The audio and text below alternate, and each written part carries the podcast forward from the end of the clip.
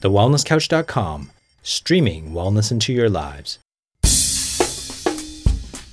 Sit back, light the fire, kick your shoes off, because it's time for That Paleo Show with your favourite caveman, Brett Hill.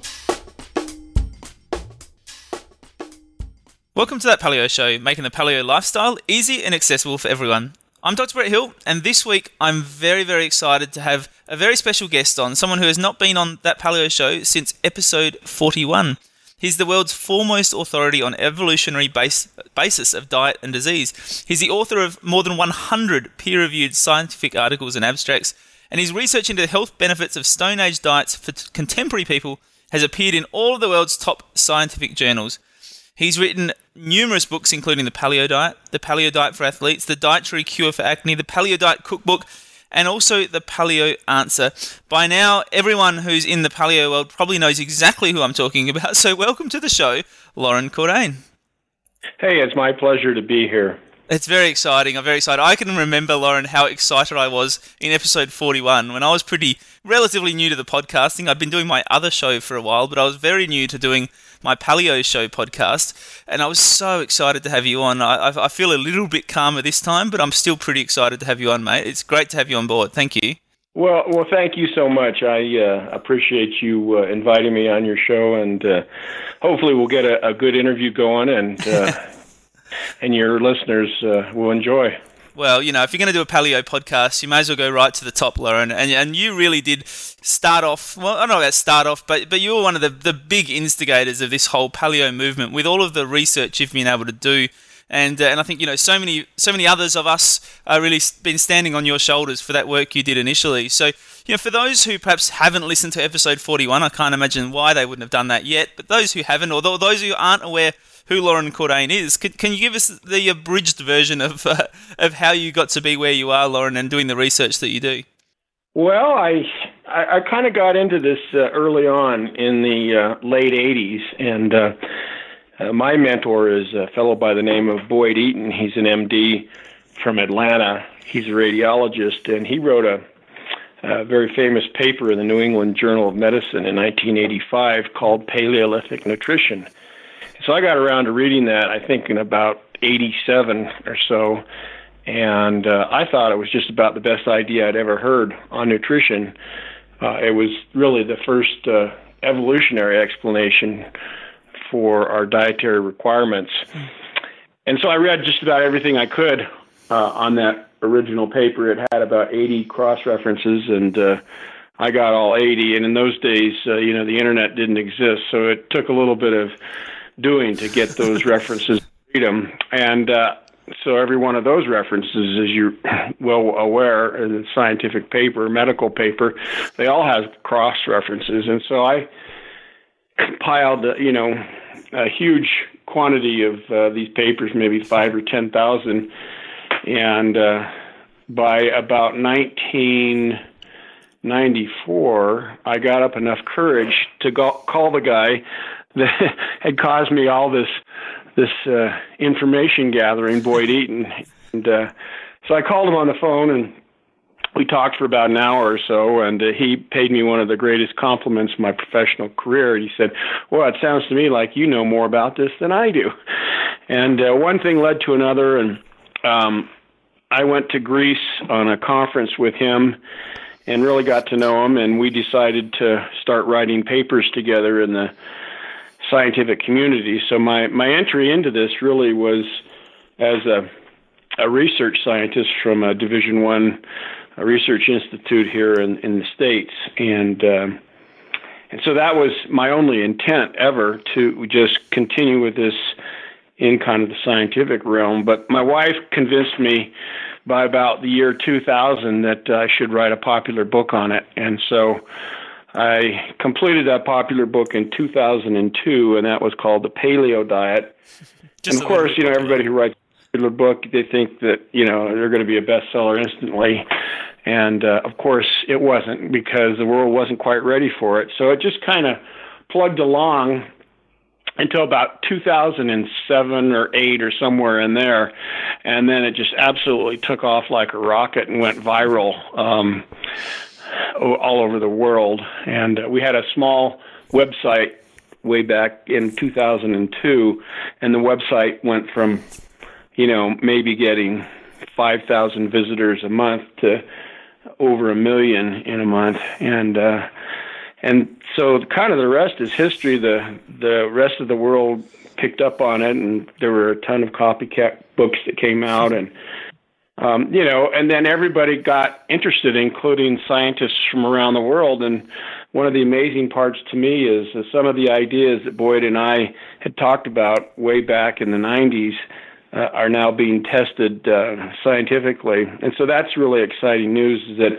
other young scientists from around the world are testing these ideas and uh, contrasting them to other diets like the Mediterranean diet and, and others that are thought to be helpful. Well, yeah, I think that's the fascinating thing about what you do, Loren. Is it, it's so uh, ingrained in the research. You know, so you're not just you know putting out there a philosophy that makes sense to you, uh, which you know, which is kind of where I come from a lot of the time, where it's you know it's more of a philosophy than a science to me. It, it just makes sense. Uh, but it's great to have people like you who can really get in and do the nitty gritty and, and do that research and uh, and you know prove and disprove and, and test all those different hypotheses is just fantastic. So um, you know I know you have changed uh, your approach over the years. You know, I, I, remember reading originally the Paleo Diet, and then you know one of your, your follow-up book, the Paleo Answer, um, and seeing how you changed around things like you know lean cuts of meat, for example. Um, you know, what has changed for you over that period of time? I, I guess there's there's constantly new research and new evolution happening. Um, you know, what have been the, the changes? I guess since we maybe interviewed you last time. Well, I think one of the the the big ideas is the notion of um, lean meat. And where, where that came about is here in Colorado, we have uh, wild game. We have elk and bison and antelope and two different types of deer and, no, and so forth. We have kangaroo, Loren. You don't have those? I know you have kangaroo. I, every time I go out there, I, I love to see that. So uh, kangaroo meat, uh, if you look at it very carefully, doesn't look anything like uh, uh, grain-produced beef. Yeah, totally. And so that that was kind of where my original idea came about. Is that we went out to these game processing uh, outfits here in North America, and I saw the carcasses when they came in, and they don't look anything like a feedlot cow or even a grass-fed cow. They're they're so leaned out. There, there's virtually no fat on them. Uh, there's a little bit of fat sometimes here in North America in the fall during hunting season, but nothing like what you see on on domesticated animals. And so, really, uh, that kind of became the template, uh, at least in 2002, uh, is that we ought to emulate the characteristics of wild game. Um, now, clearly, our hunter-gatherer ancestors they they pretty much ate the entire carcass, and uh, they just didn't eat muscle meat. They ate fattier parts of the carcass, including marrow, um, brains, and fat found in, in the organs. But even still, those the, the fat content of a wild animal, even if you do selective butchering, uh, absolutely doesn't. Uh, uh, you can't get anywhere near um, the high fat content.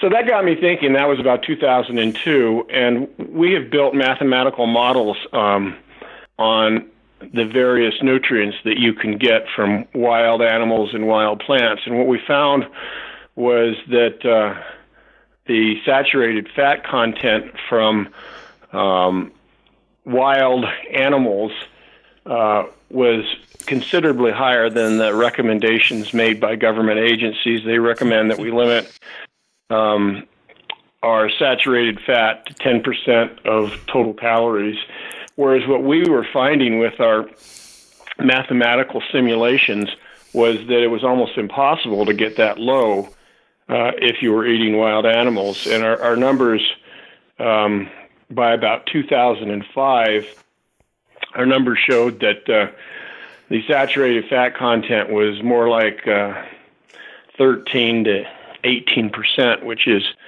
uh, you know roughly 50 to 100 percent more than governmental recommendations.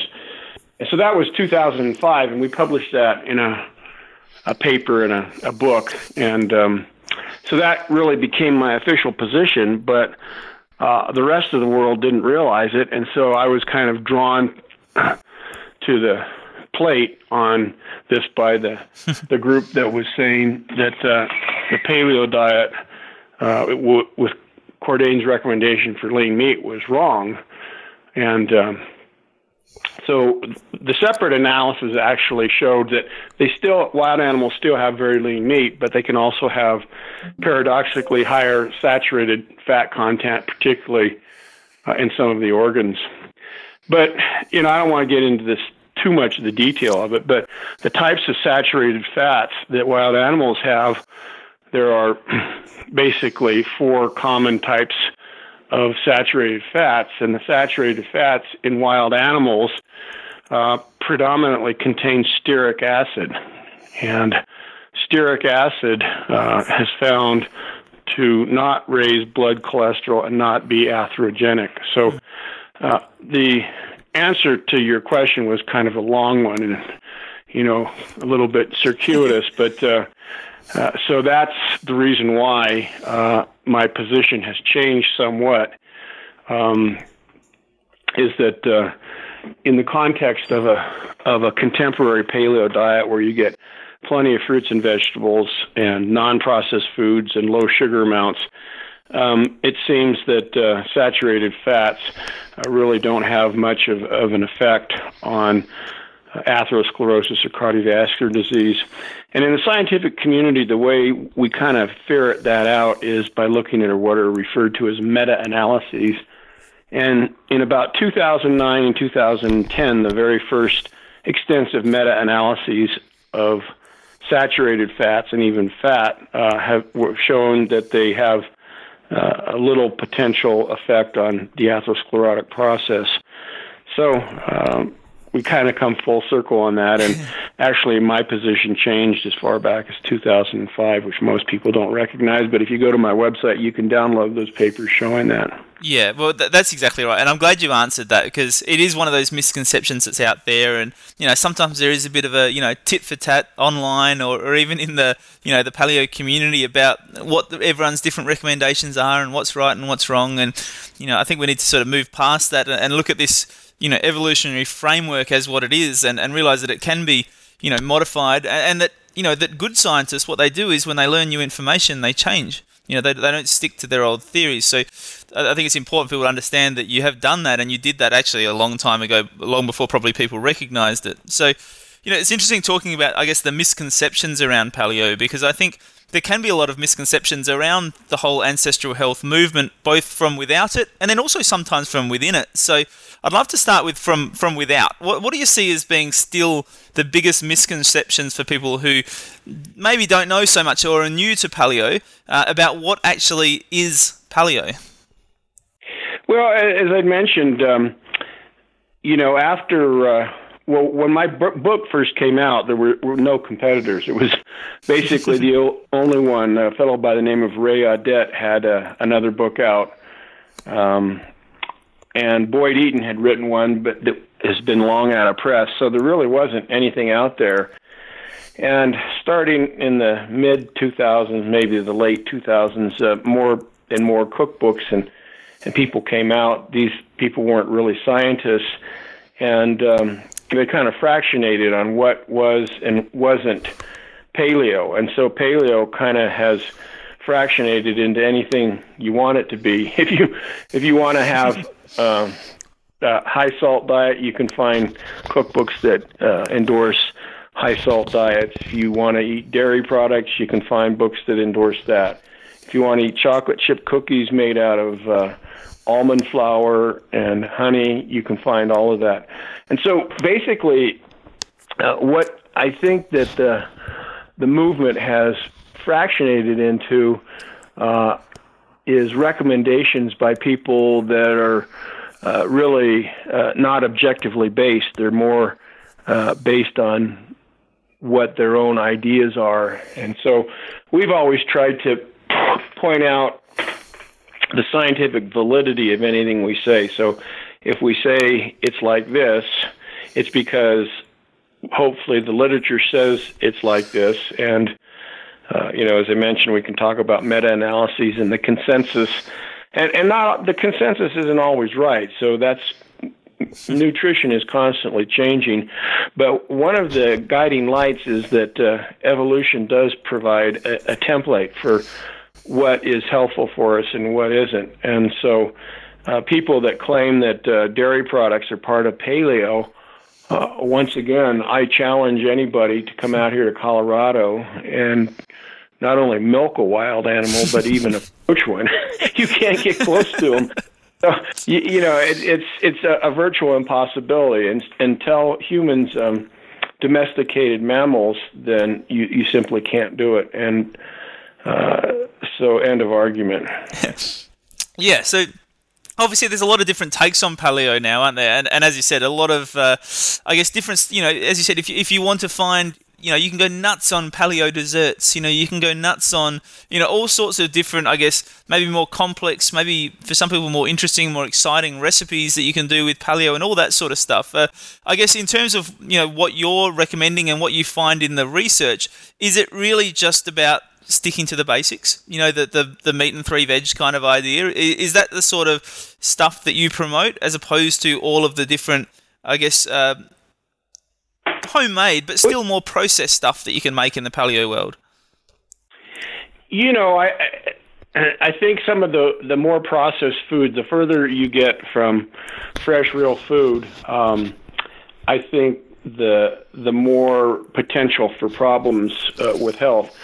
But as I've always said, is I, my wife actually introduced this is that we have the 85-15 rule, and what that does is it allows people to be about 85% compliant and about 15% of the time non-compliance, which might mean one to three meals per week. Uh, and so most people do quite well if they're eating a typical Western diet. They do quite well um, by uh, being 85% compliant. Some people with significant health problems or significant overweight uh, will do better by being more compliant.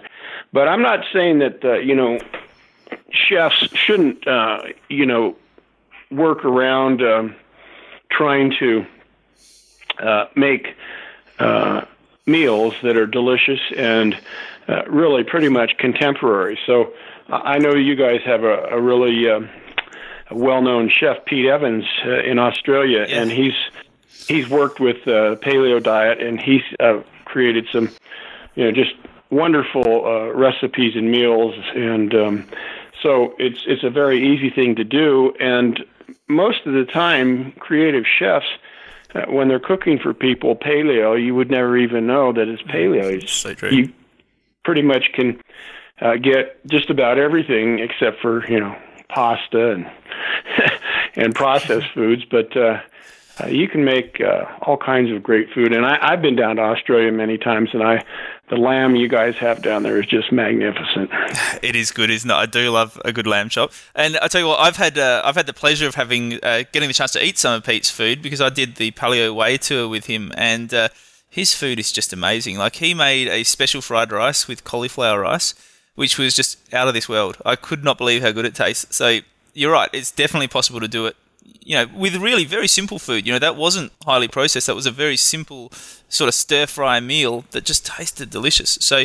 Um, now you mentioned your 85-15, Loren, and I reckon myself and everyone else listening to this podcast probably had the first immediate question that came into their head was, "What does Loren Cordain eat when he's not doing paleo?" So, when you what what's in the 15% for you, Loren? What's your weakness? Um, you know, I, I I'm 65 years old, and uh, I'll be 66 shortly.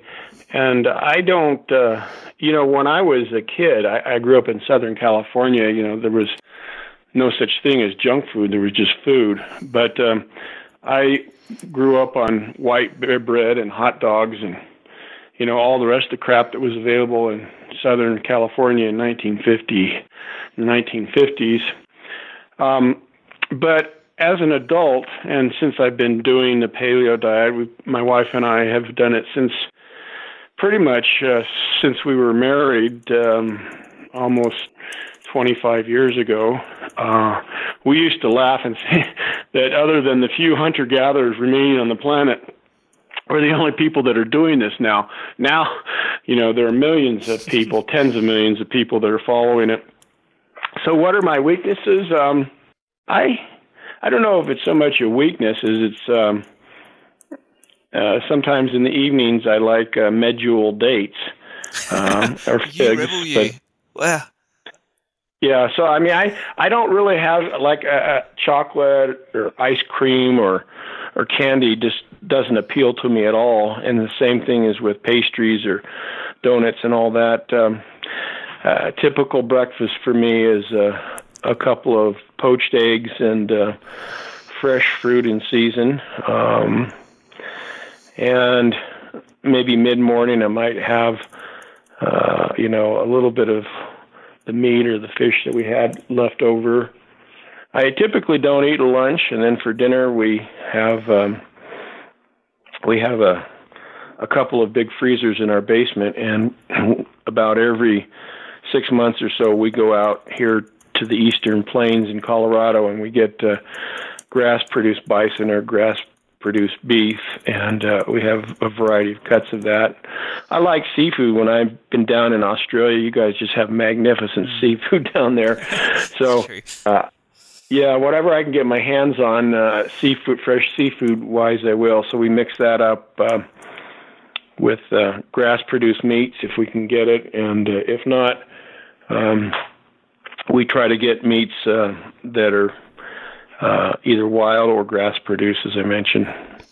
So, um, that's great, Loren. That, that's a really good insight into you and what you eat and, and how that applies. And I think, you know, many people who've been doing paleo for, I guess, a longer period of time will totally relate to that. How your taste buds just change and, and your cravings for stuff that's not paleo, you know, all the things that you used to think you couldn't live without in terms of, you know, whether it was biscuits or cakes or, you know, whatever it happened, lollies, whatever it happened to be, um, you just don't crave them anymore. And you, and you just don't care if you don't get them anymore. You're quite happy just That's right. You know, I. I would much rather uh, have a bowl of fresh uh, blueberries or, or raspberries or blackberries uh, for a dessert than I would have a, a piece of cake or a cookie or something. That this stuff just doesn't appeal to me. We do. Uh, I- I like uh, a good glass of uh, uh, Chardonnay or uh, red wine, and uh, you know we built that into our. Uh, our diet so that if people want to uh, have a little bit of wine with dinner, they can go ahead and do that. Or so, uh, you know, I think the the thing is is that uh, we don't live in a stone age. We live in the 21st century, and I think you have to kind of accommodate those situations uh, and times and places in a manner that you can still pretty much be paleo, but not quite there. And so I find myself when I'm traveling, giving talks, is that I, I get as, about as close as I can, but sometimes you can't. And and do you find yourself looking over your shoulder, Loren? Like if you're eating something that's not quite paleo, do you, do you worry about it, or are you totally past that? No, I don't. Uh, you know, I was uh, at um, functional medicine in uh, San Francisco, and uh, you know, it's one of the largest uh, uh, kind of conferences with alternative medicine around the world, and you know, they they get two to six thousand people at their conferences and so, you know, after I give my talks, I'm immediately recognized. Before I give my talks, it's like people know my name, but they don't necessarily recognize my face. So after the talks, everybody knows who I am. So I go down there for breakfast, second day, and uh, I sat with a bunch of people that I really didn't know. And uh, we were at a buffet in uh, one of the larger hotels down there. And uh, so the buffet had fruit, which was great. So you can eat as much fruit as you want. It had some eggs, and uh, about the only meats that were available were bacon or sausage. And so I got myself a, a piece of bacon, and I put it with the the um, the eggs and the, the fruit. And the conversation went around is. Uh, everybody was saying, "Well, yeah, bacon is paleo. Bacon is paleo." I said, "No, it's really not." I said, "It's a, a very high salt content uh, meat. And I said, you know, in a pinch, if you don't have anything else, that's good. But bacon is not necessarily paleo because it's got such a high sodium content. And uh, I said uh, a better choice would be a pork chop. So get yourself a, a broiled pork chop and eat real fresh meat, pork, rather than salty bacon. And so I ended up doing a blog on that. And you can go to my website and you can contrast a pork chop to a piece of bacon in terms of its nutrient uh, concentrations. And uh, the pork chop just absolutely kills bacon on all nutrients, all good nutrients, and it's much, much lower on all the bad nutrients. So uh, I think that got the group kind of thinking is, oh yeah, that's that's a potential way to go. Is yeah, and it's just like the as you mentioned your your taste buds. Is we all are like bacon. It's kind of a greasy, fatty, salty meat.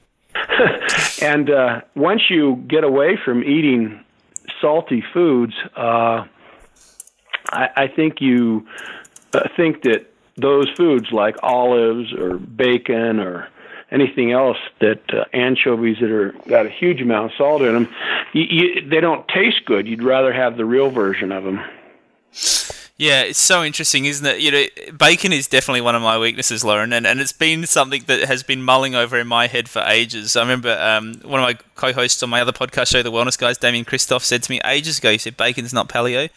And, uh, and he was right, of course. I, I couldn't argue with that. And the more I've thought about it since, the more I've thought that that's uh, that might be my next little step in uh, paleo. I think is is giving up bacon for, or at least mostly giving up bacon for other things. But I haven't quite got to what? that one yet, Loren, because I do like bacon. I think one of the interesting ideas is is that this.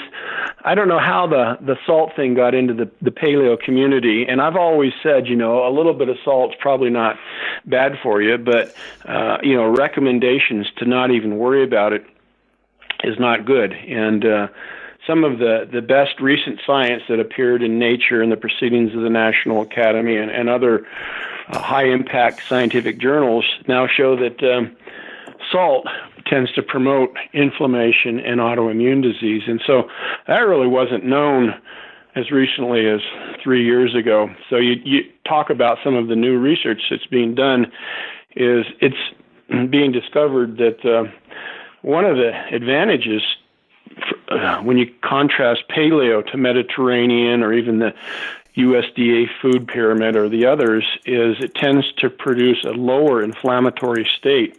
And so we know that markers of inflammation, um, IL 10, uh, interferon gamma, TNF alpha, some of these other cytokines, um, there's now research coming out to show that uh, paleo tends to produce a an anti-inflammatory balance of the various cytokines that uh, are involved with inflammation. And uh, inflammation, of course, drives all basically all chronic disease. You can't have heart disease without inflammation. You can't have cancer without inflammation. You can't have autoimmune diseases without inflammation. And so some of the therapeutic effects uh, of contemporary paleo diets seem to be coming down I... to this. And I know that uh, you know Pete Evans has taken a lot of crap from the Australian press, and he's he's been a good man because he stood up for it. He's not a scientist, uh, but he stood up for it. And as you mentioned. Um, it, it makes a lot of sense uh, from a philosophical perspective of, you know, what should we eat? What should any animal eat? An animal should eat the foods that are found in its natural environment, the environment under which its genome evolved.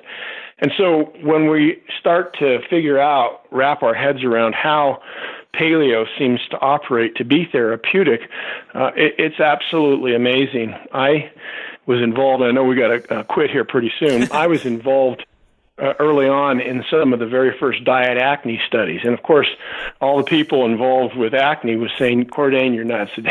diet has nothing to do with acne. Lo and behold, Neil Mann from the University of uh, Royal Melbourne Institute of Technology.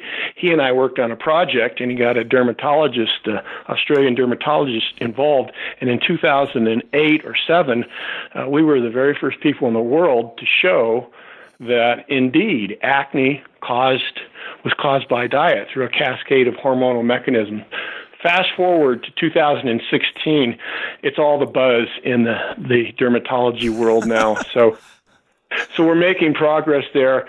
Similarly, I wrote a paper on myopia, uh, nearsightedness, and diet. It was just laughed at, and it was called the Twinkie theory of nearsightedness. And now it's not a Twinkie theory. Now it's being borne out in animal models. So I'm kind of proud of those developments that uh, I have been involved with um, over the years. Well, it's it's just so classic, isn't it? I mean, it's classic of how long it can take for the research that's out there to get to the mainstream. I mean, we saw that with fat. We've seen that with so many other issues. Um, that that you know what's being researched, you know, it can take sometimes a couple of decades to become, you know, to get into the mainstream and for people to actually understand, even amongst the practitioners, let alone the general public. You know, it takes such a long time to filter through. So the last question, because we are pretty much out of time, but I really want to ask you this one anyway what's next in paleo, Loren? Like, what have, what are you researching now, and what has been researched that you think hasn't gotten out there yet? Uh, that's going to be the next big thing in terms of how we think about our ancestral health. Well, as, as I mentioned, uh, autoimmune disease is a black box right now. We really don't know. We know that it's related to genetics and it's related to environment, but the environmental factors are really uh, not well understood. And so I think that uh, what we will see is that paleo diets uh, will be used in the future to uh, counteract the d- diseases of inflammation that seem to affect uh, roughly 70% of all of us people in the West. So, cancer, heart disease, autoimmunity, you take those three in, you're talking about 75% of the mortality from all causes combined. I think that um, it will become mainstream despite the Australian community that's given Pete Evans a bunch of crap, is that uh, it will eventually become mainstream. And for any Australian dietitians and uh, people that don't believe this, uh, the one of the highest impact factor journals in the world, the American Journal of Clinical Nutrition, has now published a meta-analysis, a, sh- a small meta-analysis on uh, the paleo diet and uh, cardiovascular symptoms and symptoms for diabetes. And the, the data just keeps coming out, seems almost on a weekly basis. So for those doubting Thomases from down under, go on Medline, type in paleo, and you can find these references and read them for yourself. Yeah, and it's amazing how sometimes I think you know people can hold something new and something outside of the status quo. They, they, they hold it to a higher level of evidence. You know, they think that it needs, you know, it, it may already have more evidence sometimes than, than what's already being, you know, being accepted as custom. Um, but but you know, to to change people's mind can be so tricky sometimes, even when the evidence is there, can't it? It, can be, and even for science, particularly for scientists, you know, if you've got something built into your head, that's how you learned it in graduate school.